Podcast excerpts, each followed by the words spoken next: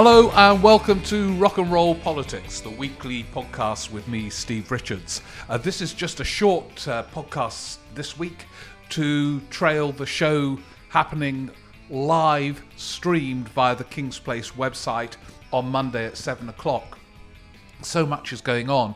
I've got to kind of save my thoughts for that and hopefully your questions too during that show. It was going to be live at King's Place as well. I think I completely misjudged the nature of the lockdown in London and decided to do it as I used to do during the fall lockdown from my boudoir streaming there. So those of you who bought tickets for the hall, I'm really sorry. I, I thought at first it was going to be, you know, kind of almost that scale of lockdown. So it shows my judgment's all over the place. But it does mean it's going to be live and streamed at seven o'clock from my boudoir on Monday.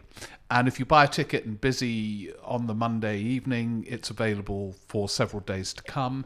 And there will be as much scope for questions as in a live hall, indeed, more scope for questions that you can put them on, make the points, and so on. And there will be so much to discuss. I mean, it's it's an extraordinary period in British politics. COVID is highlighting in a way that nothing else has done the degree to which the structures of power in the UK have changed so speedily.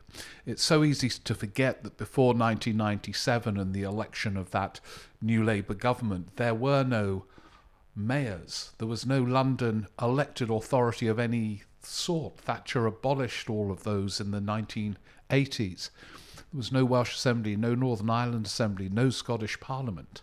And now in COVID, it shows that power or influence and voices are spread around the UK, and that you can have a number 10 of control freaks, in this case, bewildered, incompetent control freaks, the shallow revolutionaries around Boris Johnson.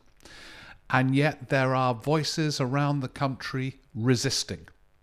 And that wasn't the case in the 1980s. Margaret Thatcher had more formidable cabinet ministers around her than Johnson has chosen, but she didn't have any resistance. And if she did, for example, like Ken Livingstone leading the GLC, she abolished the institution. So we're going to have a look at that, and then we're going to have a look at the sort of Shakespearean arc of Johnson's moves in relation to COVID and what the heck's going on with Brexit. The machismo and the posturing. Is it going to lead to some flimsy deal, which will be better than no deal or no deal? So, those are kind of some of the things we'll be exploring on Monday at 7. And then there will be questions, there will be the unreliable predictions. So I hope you can all tune in. Somebody emailed said, "So how do we get the tickets?"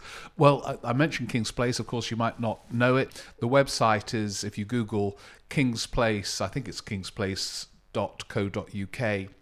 You will find a place there to book. And I may well ask some of the questions that you've emailed me. There's some brilliant questions in recent days from the impact of satire with the return of Spitting Image to further questions about Keir Starmer's strategy, Brexit, and many, many other things.